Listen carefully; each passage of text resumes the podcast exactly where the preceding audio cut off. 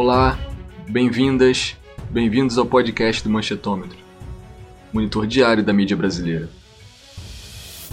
Após a prisão de Daniel Silveira, o Legislativo imediatamente reagiu e anunciou a PEC 3 de 2021. Buscava ampliar a imunidade para parlamentares. A PEC foi muito criticada por diversos setores da sociedade que a chamaram de PEC da impunidade. Após diversas críticas ao texto, a proposta foi retirada de pauta, mas voltou a ser discutida nos bastidores. Eu sou jornalista André Madruga e para debater os primeiros movimentos de Arthur Lira no comando da Câmara, eu recebo o pesquisador do Manchetômetro Eduardo Barbabella, doutorando em Ciência Política pelo IESP-UERJ, e o cientista político Leonardo Barbosa, pesquisador do Observatório do Legislativo Brasileiro, o OLB. Olá, bem-vindos. Léo, obrigado pela participação mais uma vez. Olá, André. Olá, Dudu. Muito obrigado pelo convite, viu? Sempre um prazer enorme conversar aqui com vocês. Estou muito alegre de estar aqui uma vez mais. Dudu, mais uma vez presente aqui no debate. Oi, Dudu, bem-vindo.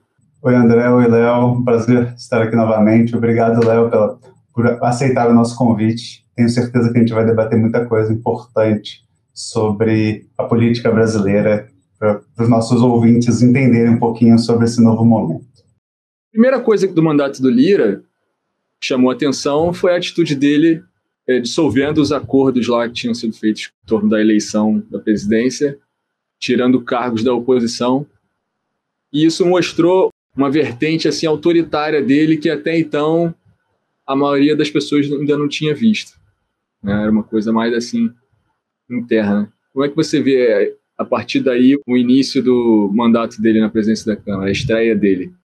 Então, André, eu acho que. É, perdão, Léo. E teve, ah. inclusive, um acordo com a Marília Reis, Sim. a secretaria, que envolveu o PT e tal. Queria que você explicasse isso tudo. É, eu acho que autoritarismo por parte do Arthur Lira não seria uma novidade exatamente, né? Ele está aliado ao Bolsonaro e, ao, e à extrema-direita no Congresso. Mas o que eu acho que é interessante de notar nessa, nesse momento que ele desfez os acordos e, e a, a, composição da mesa é tal como havia sido acordado pelo bloco anterior, liderado pelo Rodrigo Maia, é essa necessidade dele fazer valer os acordos e a maioria que ele construiu. Não que essa maioria fosse tão diferente assim. Né? Qualquer maioria no Congresso tem que envolver o Centrão. A questão é que esse Centrão, desde a eleição do Rodrigo Maia, ainda no governo do Temer, esse centrão era liderado por uma centro-direita, representada pelo Rodrigo Maia, setores do PSDB. A gente sabe, né, desde as eleições, que, que, que essa centro-direita ela não, não une, não consegue unir mais sequer os próprios partidos, né? Mas ainda assim, o Rodrigo Maia, enquanto liderança política, ele tentava expressar isso, né? Um, um, uma certa nostalgia de um PSDB dos anos 90, né? Com um discurso neoliberal, porém atento a temas que possam produzir consensos mais amplos. Né? E, e, e desde que Rodrigo Maia foi presidente, ele organizou essa maioria, incluindo o Centrão, de acordo com essa liderança e com essa proposta. Foi com base nisso que ele é, empreendeu, digamos assim, não falo oposição, porque o DEM não foi oposição ao Bolsonaro em momento algum, mas foi com isso que ele se colocou de forma mais crítica em relação ao governo nos dois primeiros anos, especialmente no início da pandemia. É, o Arthur Lira ele representa uma nova organização desse centrão, né, dessa maioria, pelo próprio centrão. A gente viu uma experiência dessas é, quando Eduardo Cunha foi eleito em 2015. E é interessante algumas pautas que o Eduardo Cunha trouxe naquele momento estejam voltando agora como essa tentativa novamente de se reformar a legislação eleitoral, entre outras coisas, né? Mas então me parece que esse movimento do Lira no primeiro momento foi muito mais uma afirmação de autoridade e, e uma tentativa de abrir espaço para os aliados que ajudaram ele chegar onde ele chegou, inclua aí o governo, do que necessariamente uma prova do seu autoritarismo, novamente, não que ele não seja autoritário, ele é, isso foi uma demonstração, mas sim, não precisava disso para a gente perceber. Você não achou que foi uma revanche dele? Uma certa revanche, né? Toda a formação de uma nova maioria, uma costura, quando você acaba de vencer uma disputa, tem um quê de revanchismo, inegavelmente. Você tem que tirar os derrotados e colocar os vencedores, né? Não que tenha tido tanto, novamente, não que tenha tido tantas mudanças assim, mas algumas mudanças certamente. É, tem uma ascensão do PP para a qual a gente tem que prestar atenção, né? Tem uma mudança no que se refere às lideranças do DEM que estão sendo privilegiadas e as que estão sendo marginalizadas, né? Lembrando que esses partidos tiveram uma vitória marcante nas eleições municipais agora também, né? Exato, mas aí, na questão do DEM, o PP e o DEM são os partidos que mais cresceram no todo, né? Embora eles não. O DEM, inclusive, na verdade, em cidades grandes. Mas ainda assim, o DEM, né, é, é, ele tem as lideranças que são mais próximas do Rodrigo Maia e tem aquelas que são mais próximas do governo e do, do Arthur Lira. A novidade foi ver que a ACM Neto inclui-se é, nessa segunda ala, né? Do, do mais governista e, e, e perto do centrão. Então, eu imagino que tem um, um movimento para privilegiar essas lideranças. Então, o meu ponto é, o revanchismo inclui uma reorganização de forças. Assim. Não é só uma coisa é, de bilis, né, de, de, de, pessoal, é uma coisa também de afirmação de uma nova autoridade. Dudu. É, eu tendo a concordar com, com o Léo, eu acho que realmente houve esse revanchismo, e aí a gente parte para o primeiro, vamos dizer, o primeiro grande capítulo da gestão Lira, que é a prisão do Daniel Silveira e a PEC da impunidade. Né? Não dá para a chamada PEC da impunidade, que é a PEC 3, 2021. E aí não dá para desconectar uma da outra, na minha concepção. Né? Por quê? Porque o Daniel Silveira ele é preso pelo STF, né? a pedido do Alexandre de Moraes, pelo, pela Polícia Federal, a partir de um vídeo que ele grava, né? ele gravou um vídeo e esse vídeo é utilizado, e aí ele é preso e Logo, há uma votação na Câmara e a Câmara aprova a manutenção dessa prisão. Mas assim que essa, acontece essa aprovação, já surge essa discussão sobre a PEC 3, que é a PEC para modificar a prisão é, em flagrante, né? E aí começa a se discutir, primeiro, que é uma reação do Centrão, ao que aconteceu Daniel, é, Daniel Silveira, mas principalmente seria um primeiro passo do Arthur Lira, que até aquele momento muita gente falava que era uma reação dele para evitar um problema com ele, porque ele estaria, nesse, a, até aquele momento, com o seu processo na linha sucessória. Né? Inclusive, nesse primeiro momento, você começa até a discutir se ele poderia assumir a presidência da República em caso de vacância do, do, do presidente e do vice. Então, nesse primeiro momento, para mim existe um grande panorama, Léo, que o, é o momento do Arthur Lira demonstrar a força dele. Mas a PEC, para mim, também parece, ao mesmo tempo em que ele, para mim, acertadamente conduziu a manutenção da prisão, porque ele agiu corretamente, respeitou o STF, para mim a PEC parece um pouco esse revanchismo que você coloca. Meio que eu vou aceitar o que aconteceu, mas a partir de agora você não vai mais mexer na minha, no meu, vamos dizer, no meu feudo, no meu parquinho. Então, como é que você viu esse primeiro momento da transição, que culmina com ele voltando atrás, né? O, Lira percebe que ele não tem o apoio, e aí a gente vai discutir um pouco também o papel depois da oposição aqui, da oposição e do Centrão, que foram os dois atores chaves, e aí ele volta atrás e segura essa votação para dar sequência depois. Como é que você viu esse primeiro momento?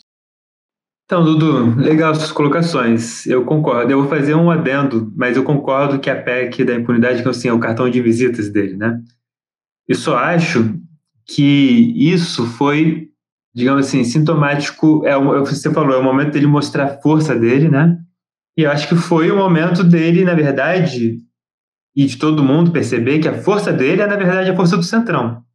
E, por consequência, os limites da força dele são os limites que o Centrão impõe. É, e não no sentido de o Centrão veto que quer, assim, mas a própria natureza do Centrão inibe com que qualquer coisa seja, seja aprovada. Assim. É, não qualquer coisa, eles aprovam muitas coisas, mas o Centrão é incapaz de ter uma agenda política, formar uma agenda política que produza consensos amplos para o país. Certo? É nesse sentido que eu estou colocando. Veja bem, a primeira coisa que eles aprovaram, na verdade, foi a autonomia do Banco Central, né, que foi o que eles entregaram para o Paulo Guedes, né, que é uma coisa que não era difícil de aprovar, com um custo muito pequeno, na verdade, para eles. Né? Depois disso, teve essa questão do STF e teve a PEC emergencial. Isso tem dominado a agenda. Né? A PEC da imunidade ou da impunidade e a PEC emergencial. Então vamos pensar um pouquinho sobre essas duas PECs. Em primeiro lugar, a PEC da imunidade, da impunidade, eu quero deixar uma coisa registrada aqui antes de entrar nessa questão do Lira propriamente dito. Todas as democracias maduras né?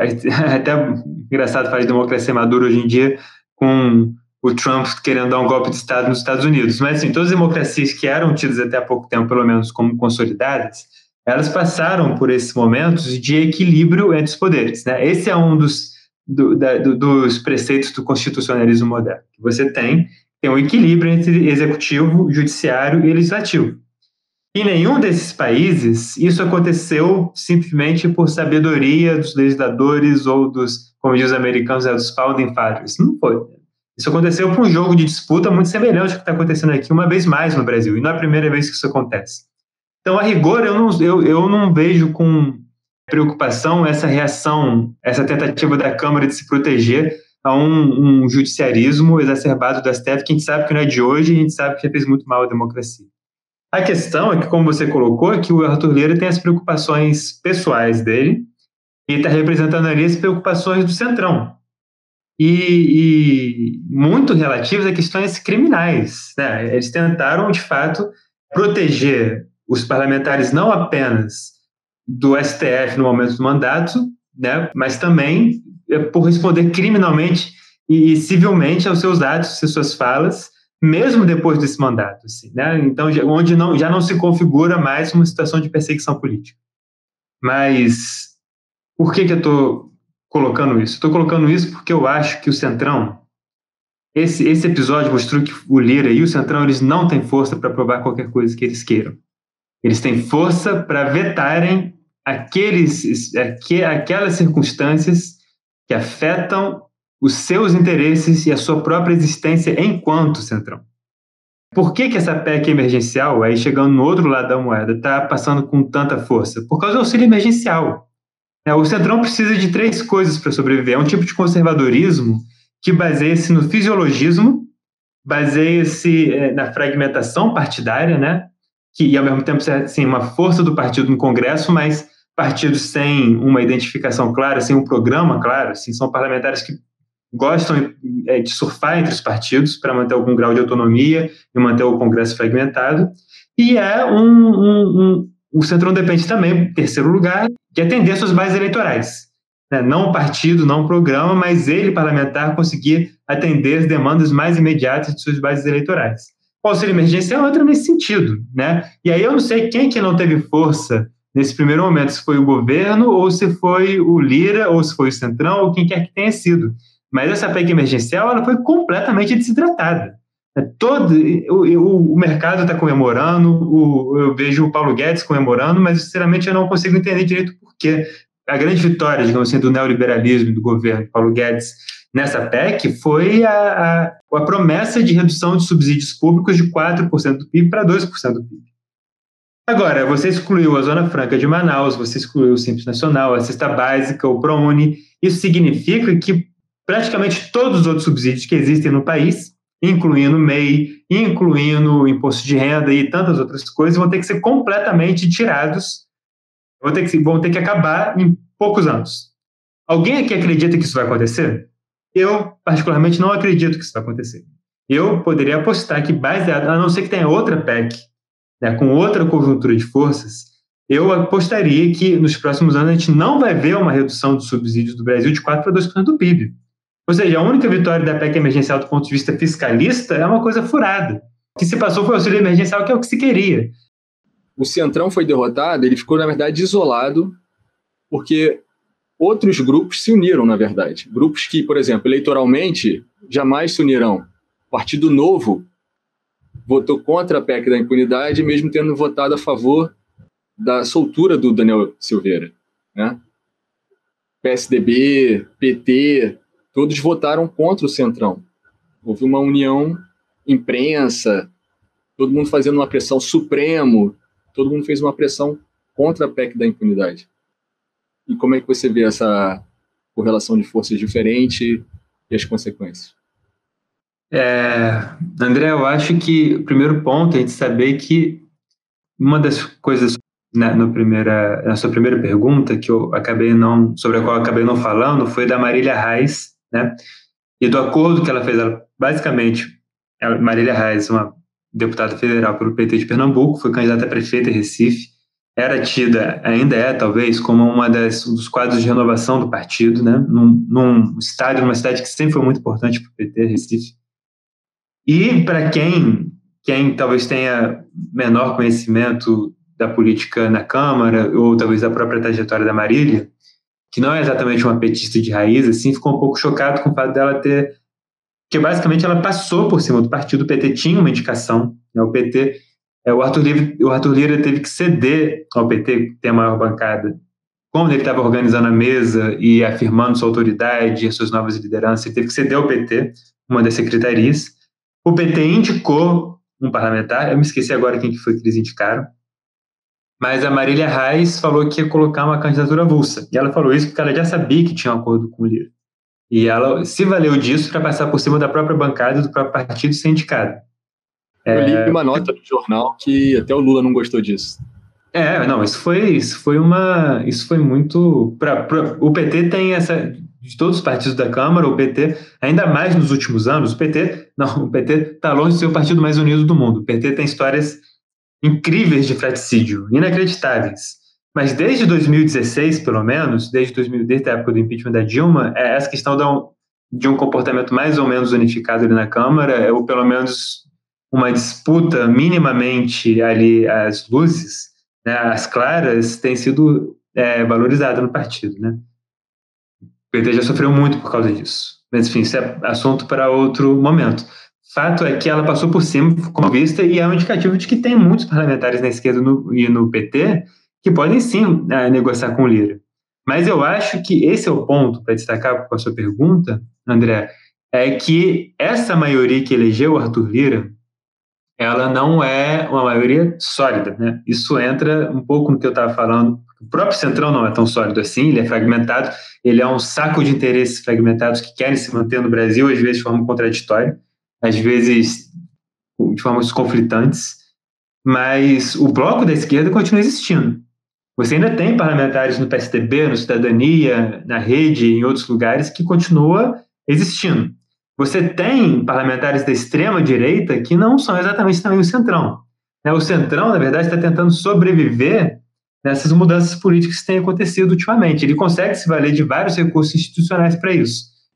É, eu até queria comentar, Léo, pensando um pouco no que você comentou aqui, que eu acho que é importante a gente trazer um exemplo sobre o poder do PT né, nessa legislatura. Primeiro, olhando para o PT como partido que tem 50 cadeiras, então ele é um partido relevante nesse Congresso, traz força e demonstra força agora nesse processo, né? É um, é um, é partido que foi, foi um partido que foi capaz de atuar e, e de certa forma, limitar. Né? Para você votar com três quintos, você precisa do, da maior bancada e da segunda maior bancada. Então não dá para você, nesse momento, até colocando junto, não dá para você menosprezar PT e PSL. Você precisa dos dois. E o PT, nesse momento, demonstrou sua força.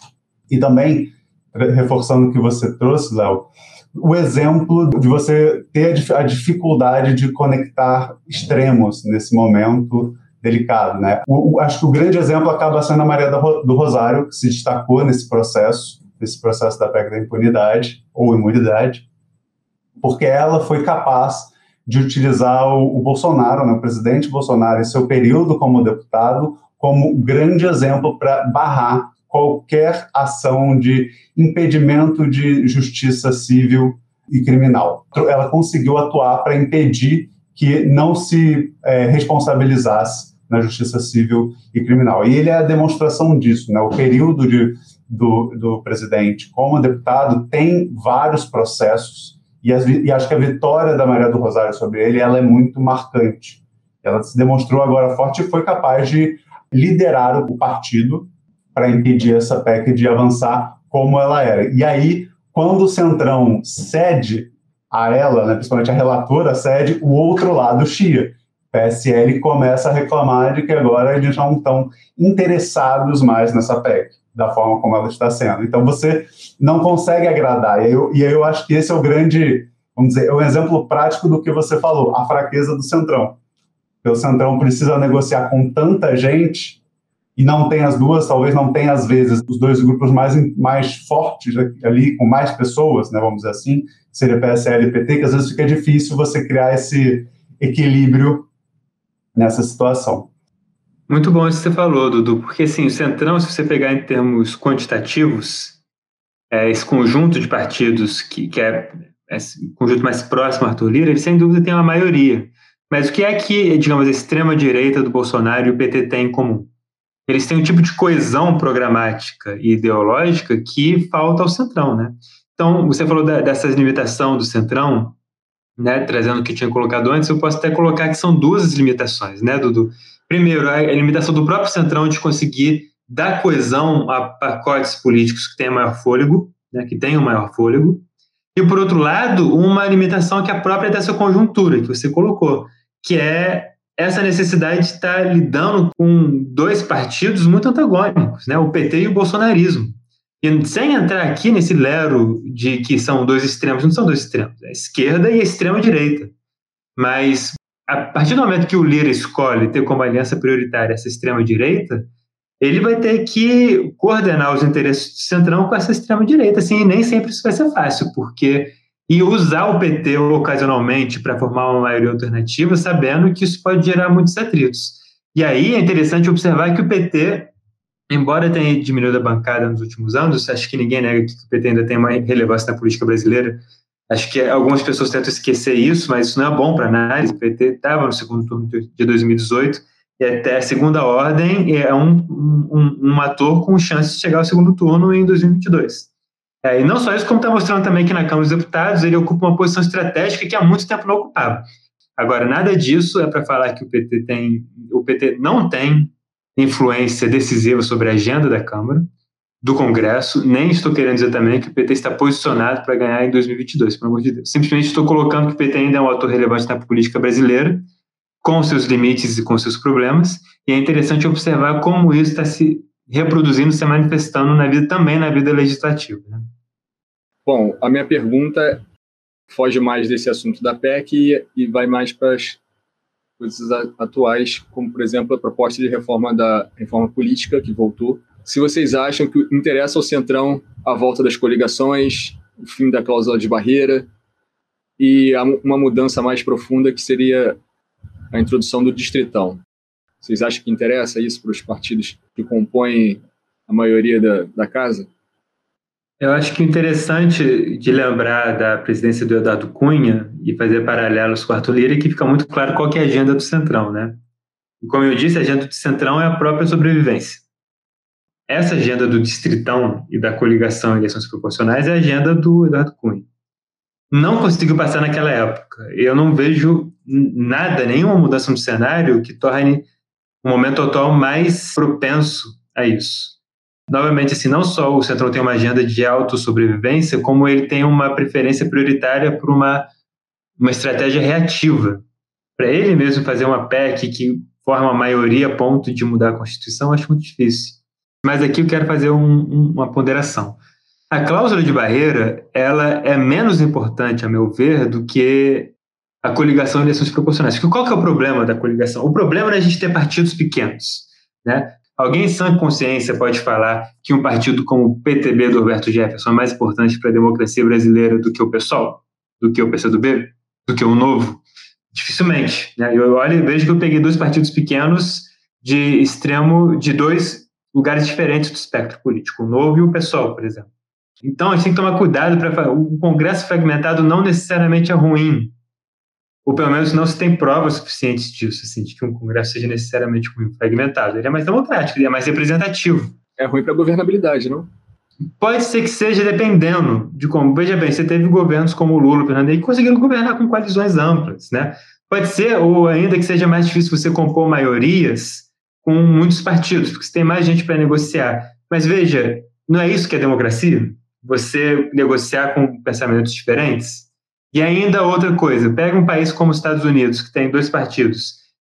É, significa que esses dois partidos são coesos, não estão representando esse interesse tão diverso quanto nesse, né, né, no, no, no é, dentro do, dos democratas ou dos republicanos? Nada disso é discutido. Mas, mas assim, ponto... o número de partidos enorme que, que tem no Brasil não significa que existem diferentes pensamentos no Brasil. Exato, isso. André. E é aí que eu falo, mas o que, que atinge isso? A cláusula de barreira ou a coligação de eleições proporcionais.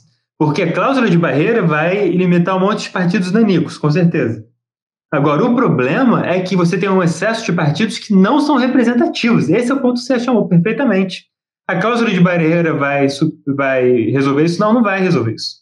O que vai resolver isso, o que vai ajudar a resolver isso, é o desenvolvimento dessa vida partidária, ou talvez outros mecanismos de representação política ainda. Mas o problema da coligação em eleições proporcionais é isso que ele está levando para a Câmara dos Deputados, ele está inflando, não é que ele está inflando os partidos pequenos, ele está inflando partidos pequenos sem representatividade e cuja função do sistema político é apenas a vender tempo de televisão para os partidos grandes nas coligações majoritárias. Eu não estou nem falando contra ou a favor da cláusula de barreira, assim, só que é, simplesmente é uma, uma visão minha, muito particular. Acabar com a cláusula de barreira seria muito menos danoso do que reinstituir a coligação em eleições proporcionais, que distorce completamente essa representação. Você fragmenta. Por que tem fragmentação com a coligação em eleições proporcionais? Claro que, assim, não estou querendo dar uma resposta definitiva, tem muita pesquisa sobre o tema. Mas basicamente é um tipo de jogo que estimula a venda de tempo de televisão e a venda de apoio político dessas, dos recursos partidários, que por sua vez consegue sobreviver mesmo sem representação democrática. Então me parece que o problema é muito mais que esses partidos não têm essa representação do que você tem o excesso de partidos. E no caso brasileiro, o excesso de partidos está muito mais relacionado a essa dinâmica institucional do que, como você disse, a um excesso de, de interesses representados no Congresso. Pelo contrário, não representam nada. Né? ou melhor, representa alguma coisa. Também não quero ser. Não estou falando que é um mar de lama nem nada disso, tá? É importante a gente revalorizar a posição do Congresso. Mas o Centrão, especificamente, às vezes ele deve mais a uma dinâmica institucional do que ao seu eleitor. E isso é problemático. E até para somar o que o Léo disse, essa transformação no, nas eleições proporcionais, a gente vai ver um primeiro passo ano que vem, mas isso vai ficar muito mais evidente em 2024, na primeira eleição legislativa, depois que, que a gente tiver uma nova transformação, que aí a gente vai ver como é que esse primeiro momento ocorre, mas principalmente em 2026, né? A transformação ela é muito a longo prazo, porque a gente vai ter uma primeira eleição, as pessoas principalmente vão, vão se adequar, os partidos vão começar a se entender, e se a cláusula de barreira se mantiver, a gente vai ver muitas fusões de partido. Haverá uma tendência, se os partidos não tiverem esse apoio de se puxar para uma proporcionalidade. Né? Então, se você não tem um, um PC do B sendo puxado por um PT, para dar um exemplo de esquerda, ou um PTB puxado por um DEM, talvez eles tenham que se juntar com partidos próximos para poder se manter vivos. Por isso que o que o Léo coloca é, é, é, é uma, realmente uma, uma preocupação, porque o processo ele é, ele é lento, não é um processo tão imediato. Se a gente volta atrás agora, a gente atrasa o processo em quatro, oito anos. Eu concordo com o Léo. A maior preocupação para mim é a questão da proporcionalidade, porque é ali que o Centrão consegue muitas vezes se encaixar. O Centrão consegue, às vezes, com partidos como o, o PT, ou da última vez o PSL com, com o fenômeno do Bolsonaro, consegue fazer coligações e os, os puxadores de voto ganham muita força ali. Então a gente vai ver um pouco como esse processo vai se dar agora. Porque, vamos dizer, teoricamente, em 2022, o puxador de voto, aquele grande deputado, o candidato a deputado, que é o, o grande nome de uma chapa, ele vai ser ainda mais importante para um partido, porque você vai precisar dele para se eleger e para eleger os seus. Então, talvez a gente veja alguma, algumas, algumas mudanças interessantes. Pessoas que são relevantes em partidos pequenos, talvez até sejam chamadas para outros partidos maiores para puxar, porque vamos ao exemplo de Minas Gerais, você tem o André Janones, provavelmente virá ano que vem uma eleição, uma, uma votação mais relevante ainda por toda a sua atuação. Ele é hoje do Avante. Será que você vai ter, por exemplo, vamos dizer, vou usar um exemplo de um outro partido forte em Minas Gerais dos últimos, dos últimos anos, o PSDB. Será que o PSDB não vai querer, por exemplo, convidar um cara como esse para puxar a sua bancada? Será que você não vai ter movimentos de partidos maiores tentando chamar esses nomes? Eu não sei, a gente não sabe como é que vai ser essa, trans, essa transformação. Então, ano que vem vai ser um ano muito interessante para a gente ver como esse, esse sistema vai se dar. Eu não estou entendendo direito ainda para onde o Lira está querendo ir. Eu não sei se ele acredita realmente que ele vai conseguir restituir coligações e eleições proporcionais, até porque muitos partidos do Centrão já não querem mais isso. São os partidos que conseguiram passar o patamar em que dependiam desse tipo de acordo para sobreviver. Por exemplo, republicanos. Por exemplo, o PSD. São dois partidos cujas lideranças já se manifestaram contra. Então, não sei o projeto está querendo ir. Não sei se é um cavalo de Troia para poder discutir, por exemplo, limitações ao poder do STF ao e principalmente ao TSE para legislar sobre eleições. Dito isso, me parece que toda essa atuação do Lira nesse momento né, está inscrita no quadro mais amplo da democracia brasileira, que são tentativas de sobrevivência. Né? Você tem uma crise que vem de 2013 ou de 2015 diante, a partir da qual emergiu uma extrema-direita nefasta que está prejudicando muito a democracia brasileira, ao meu modo de ver, e que está colocando em xeque a sobrevivência de três forças políticas, três campos políticos que organizaram a democracia brasileira nas suas primeiras duas décadas de vida. Né? É o Centrão, essa centro-direita, gente só está falando de centro-direita porque tem uma extrema-direita, e a esquerda, né, principalmente capitaneada pelo PT. Esses três pontos, cada um dos três está tentando sobreviver de formas diferentes. Mas, novamente, eu só quero deixar claro dois pontos que não podem ser excludentes. Eu não acho que um parlamentar, novamente, que teve dezenas de milhares de votos, ele não tem legitimidade para se colocar e colocar suas questões no Congresso, e nem acho que o Congresso tenha menos legitimidade para falar do que o STF, é, mesmo quando ele está dominado por partido do Centrão. Por outro lado, eu não acho que isso não quer dizer que você não tenha, sim, um problema de representatividade política em boa parte desses partidos.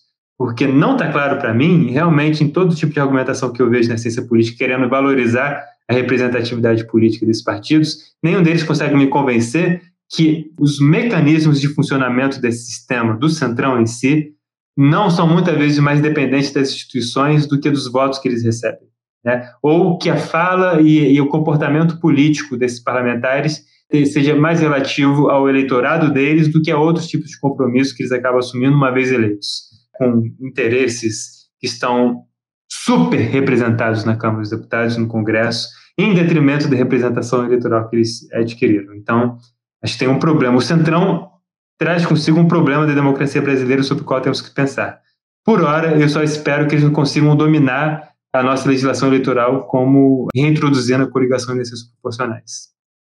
Aí, Léo, você colocou sobre essa questão do legislativo, né, principalmente do centrão, contra a judicialização da política, né, e a gente pode colocar diretamente hoje o embate entre legislativo e judiciário. No período do Eduardo Cunha, a gente, tem, a gente teve um. Talvez a Câmara não fosse tão contrária, ela até tinha uma atuação, de certa forma, respeitosa com o Judiciário, exceto no Senado. Né? Se me engano, corrija se eu estiver errado, mas o, o, o, Renan se colocava, se colocava como presidente da Câmara e evitava, e vamos dizer, ia contra as decisões do STF. Né? Então a gente tinha essa atuação ali no Senado, mesmo que a Câmara não atuasse tão bem, tanto assim. Quando o Eduardo Cunha é preso e sai de cena, aí eu acho que a gente muda um pouco esse sistema e o Judiciário toma conta do período Rodrigo Maia. Período Rodrigo Maia, e aí com a saída do, do Renan e com, com a entrada do Eunício, eu acho que também houve uma certa, vamos dizer, apaziguamento nas relações entre os dois, entre os dois poderes. E agora a gente tem um novo momento com o Lira e o Pacheco, que demonstram o Pacheco ainda não demonstrou muita coisa, né? Ele, ele parece ser um cara muito mais dos bastidores, pelo que, gente, pelo que eu tenho entendido nesse primeiro momento. Mas Apesar, ele... ele deu uma declaração muito forte contra o governo, né? Essa semana, a respeito Sim. da pandemia. Foi a primeira colocação, mas concordo. É, e ele, inclusive, que foi eleito pelo governo, né? Ele foi, o, ele, ele foi contra o governo aqui e ele, ele foi eleito pelo governo. Mas o Pacheco parece que é um cara muito mais dos bastidores. Mas o Lira não. O Lira parece que compra as brigas vamos dizer, direto. Né? Como alguns falam, ele gosta de retaliar adversário dele. Né? Como é que você vê, você vai fazer um pouco de previsão, né? Como você vê essa, é, que essa atuação de judiciário legislativo, essa relação pode ocorrer nesses próximos meses, pensando em como o Lira tem se comportado com isso e com esse apoio de, principalmente, como você falou, né, sempre, do Centrão, que agora, vamos dizer, mais do que nunca, se o Rodrigo Maia, claro, tinha um apoio do Centrão e tinha um partido que é um partido, como você colocou, rachado, que era meio centrão, meio oposição, como eles talvez gostassem de colocar, oposição consciente, né? não votaria sempre contra o, o, o, governo e tudo mais, tinha essa rachadura no DEM, então o DEM não era um partido tão centrão assim, agora o Lira é. O Lira é aquele que veste a camisa do centrão e atua como centrão, e o centrão é certamente o, o bloco com mais medo do judiciário hoje. Então, como é que isso, como é que você vê essa relação entre esses dois poderes? Então, gente, eu não vou fazer previsão não, Dudu, mas concordando com a Sonari, só não tenho certeza se o Rodrigo Maia foi assim tão conivente com o judiciário. Mas eu concordo com você que o Lira, pelo menos, está querendo mostrar né, um ímpeto de retaliação maior. Agora, aí aquele negócio. Tem duas coisas aqui. Eu, eu acho muito válido, acho muito importante, na verdade, que o Congresso estabeleça limites para o STF. Lá no começo da discussão sobre o judiciarismo, no começo dos anos 2000, talvez até antes, eu me lembro que um dos argumentos que eu mais ouvia em quem defendia isso, desse, desse ativismo judiciário, era que falava assim, eu, eu me lembro perfeitamente desse argumento, assim, na, já que o Congresso não legisla, o STF e o Judiciário têm que intervir para legislar porque o, Parlamento não está fazendo sua função. Ora, pois, agora está fazendo sua função. Né? Eu, eu acho muito engraçado que agora, porque o argumento mudou completamente para uma cruzada moral, né? Eu acho muito importante, na verdade, o Congresso estabelecer limites para esse ativismo judicial. Não acho que o STF tem que legislar pela Câmara dos Deputados. Nada substitui o debate político e a representação do, parlamentar. Novamente, aqui os limites do Centrão estão muito claros. Eu não vou fazer previsão, mas assim, esse ímpeto para reagir ao judiciário está enfrentando uma falta de legitimidade absurda dessa liderança do Lira para fazer isso. Para você organizar maiorias sólidas. Veja bem, o STF, quando ele quis manter a prisão do Daniel Silveira, não foi à toa que eles votaram 11 ministros, votando conjuntamente. Isso manifestaram uma coesão ali muito forte. Dá legitimidade à decisão, deixa de ser monocrática, não só deixa de ser monocrática, como vê que não tem nenhuma divisão no STF. É uma interpretação da Constituição muito clara. Sim, é que é possível fazer essa prisão, foi um atentado contra as instituições e que ele deveria ser preso. É, isso enfraquece muito qualquer tentativa da Câmara de preservar o, o deputado Daniel Silveira. E quando você olha para a Câmara dos Deputados, você não vê a mesma capacidade do, do, do, Arthur Lira de organizar um consenso político entre os seus pares nesse mesmo sentido. Por quê? Porque ele não tem essa legitimidade, porque o Centrão não tem essa legitimidade, porque estão preocupados em não serem presos e não em estabelecer novos marcos institucionais. O Centrão sempre teve essa limitação. Quando Eduardo Cunha era presidente da Câmara, ninguém em sã consciência, nem os seus próprios pares acreditavam que ele queria colocar o distritão, distritão porque era melhor para a democracia brasileira. Por isso não passou. Passou porque não convenceu uma maioria razoável de parlamentares. Claro que você tem todo tipo de distribuição de cargos, fisiologismo para poder formar maiorias. Ninguém está querendo prerrogativas institucionais no Congresso, no Executivo. Ninguém está querendo diminuir isso. Então, como é que eles vão fazer? Como é que eles vão se contrapor ao Judiciário? Como é que eles vão conseguir estabelecer novos marcos institucionais? Eu não vejo. Eu não vejo isso acontecendo. Eu fico com medo, eu temo que tenha mudanças dramáticas nesse meio de caminho, mas eu vejo muita dificuldade, muita dificuldade. Tudo que eu consigo ver no Centrão é a força para sobreviver. E isso não é o suficiente, nunca isso foi o suficiente para o Centrão, e isso que eu trouxe na minha primeira fala, desde 87, isso nunca foi suficiente para eles conseguirem liderar um processo político mais robusto. Nunca foi. Nunca foi. Então, eu não sei como é que eles vão reagir. Isso é uma boa pergunta que o Arthur Lira vai ter que responder. Ele ficar nervosinho ou, ou, ou, ou querer formar, achar que o, todos os deputados que votaram nele significam que a força política dele, da genialidade dele, isso não vai ser o suficiente, não. Nós já estamos acostumados com outra liderança carismática que acha que tem poder suficiente sozinha, né? Exato, e não é o suficiente, né? Esse é o ponto, né? Não é nem lá, nem cá, em lugar nenhum. Nem Bolsonaro, nem Lira. Uma das grandes críticas que se tem, dentre as muitas críticas que se tem ao governo Bolsonaro, né, é a falta de diálogo entre governo, de executivo e legislativo, e principalmente essa, a falta desse acordo, dessas discussões, de tudo que o Centrão, na verdade, representa. Né? O, o apoio do, do Centrão sempre representou esse acordo entre o governo federal e legislativo. E o Lira é um cara mais da iniciativa. Né? Como ele não é o líder do governo agora, né? o líder é o Ricardo Barros, mas é, há, uma, há uma relação maior. É, e aí, o que eu queria te perguntar, Léo, é o seguinte: quanto ter alguém assim na presidência da, da Câmara favorece ou prejudica o governo federal? Porque agora eles têm um aliado realmente ali, né? Não um, um, aliado que é escondido, que não gosta de mostrar publicamente que é aliado, como o Rodrigo Maia era muitas vezes. Agora você tem um aliado que veste a camisa, né? Como se coloca na gíria do futebol, e é um cara que defende, mas ao mesmo tempo é um cara que chama muito muitos holofotes a si. Como é que fica essa relação entre, né? São dois são duas pessoas de, que gostam de holofotes, o Arthur Lira e o Bolsonaro, mas principalmente o governo federal e essa, e essa Câmara. Como é que isso aí pode rodar? Como é que você vê essa, essa, essa esse comportamento entre esses dois poderes aí? Acho que a resposta para isso depende muito dos objetivos de cada um nessa relação, né?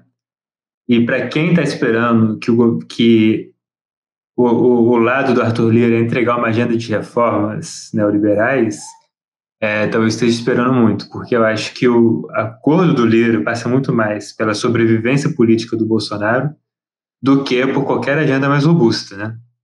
Porque, como eu disse, o Centrão ele vai mastigar tudo que vier do Executivo, tendo em vista a própria sobrevivência.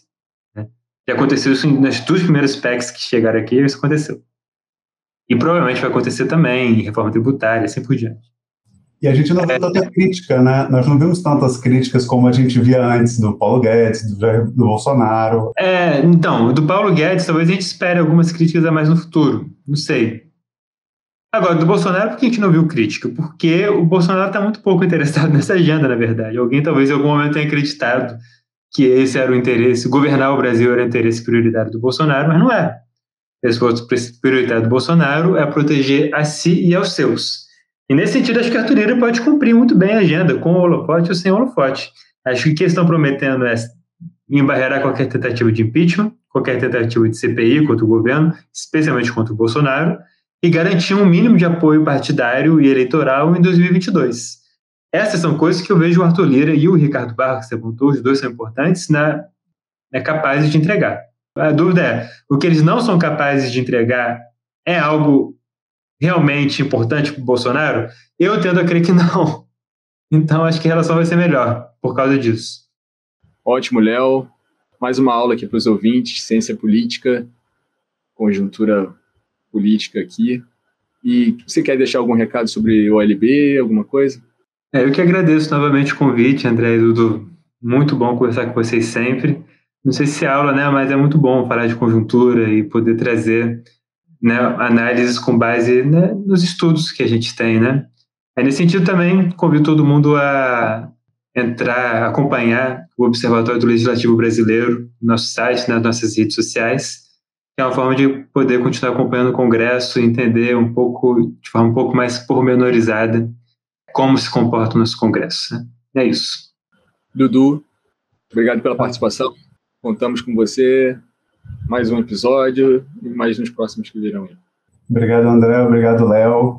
Foi muito bom, Léo. Muito obrigado. Reforço o convite do Léo. Acessem o OLB. O Observatório tem muita informação e muitos dados importantes e análises também muito importantes sobre o legislativo brasileiro. Acho que para quem se interessa sobre política é um bom caminho para começar a entender sobre o legislativo, que às vezes não é, um, não é tão fácil um primeiro momento. Você precisa entender um pouquinho dos, das discussões e eu acho que o LB faz um trabalho muito legal para quem gosta e se interessa por isso. E tamo junto, André. Mais um episódio aí. Espero que a gente consiga muitos mais. Valeu, galera. É isso. Neste episódio, você ouviu sobre os primeiros movimentos de Arthur Lira no comando da Câmara. Se você gostou, compartilhe nosso podcast.